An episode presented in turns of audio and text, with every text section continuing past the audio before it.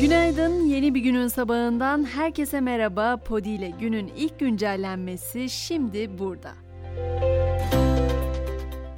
Deprem bölgesi hala sallanmaya devam ediyor. Dün akşam saat 19.38 sıralarında Kahramanmaraş'ın Türkoğlu ilçesinde 4,3 büyüklüğünde bir deprem meydana geldi. Afet bölgesinde artçı sarsıntı sayısı 11 bini geçmiş durumda. Yeni kurulacak Afet Yeniden İmar Fonu'nun detayları da netleşti. Bağış, yardım ve hibeler bu fonda bir araya getirilecek ve afet bölgesinin imarı için yönetilmesi sağlanacak. Fonun kurulmasına ilişkin teklifin bu hafta içerisinde meclise gelmesi bekleniyor.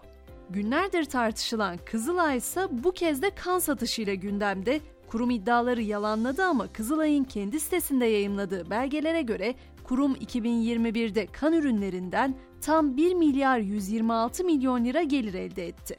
Depremzedeler için yardım kampanyaları da devam ediyor. Futbol camiası dün uzun soluklu bir yardım hareketi başlattı. Depremzedelerin barınma ihtiyacına katkıda bulunmayı hedefleyen Omuz Omuza kampanyasında bağış miktarı 631 milyon lirayı aştı. Kampanyaya canlı olarak katılan Paris Saint Germain'in Fransız yıldızı Mbappe, elimde olan tüm imkanları yardımcı olabilmek için kullanacağım dedi.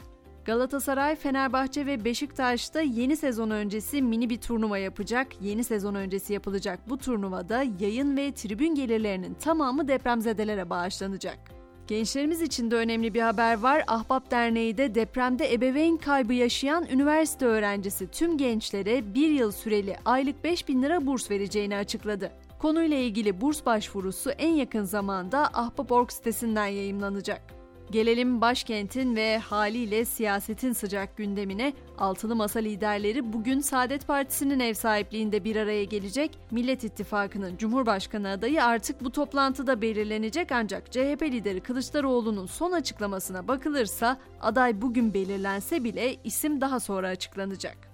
Öte yandan bu kritik toplantı öncesi İyi Parti lideri Meral Akşener'den gelen açıklama da oldukça dikkat çekiciydi. Akşener bazen gerçek komutan olmak için apoletlerden vazgeçmek gerekir ifadesini kullandı.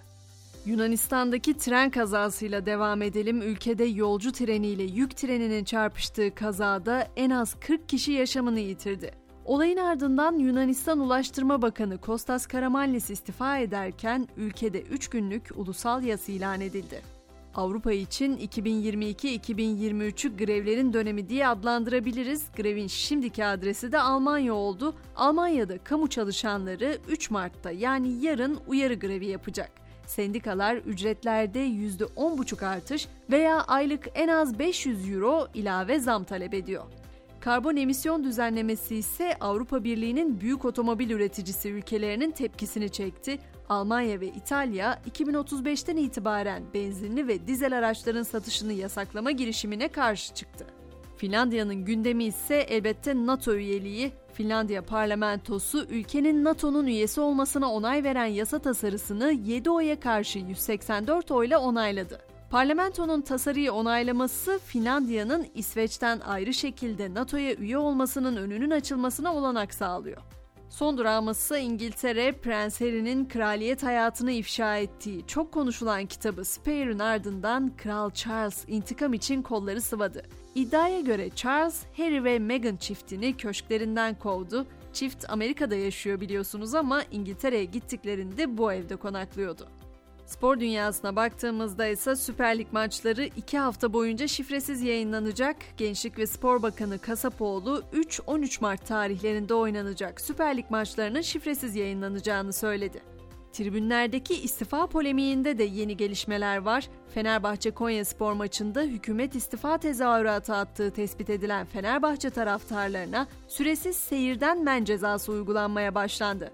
Ayrıca bu dalga bir yandan da yayılmaya devam etti. Haliç Köprüsü'ne enkaz var, devlet yok, Erdoğan istifa yazılı pankart asıldı.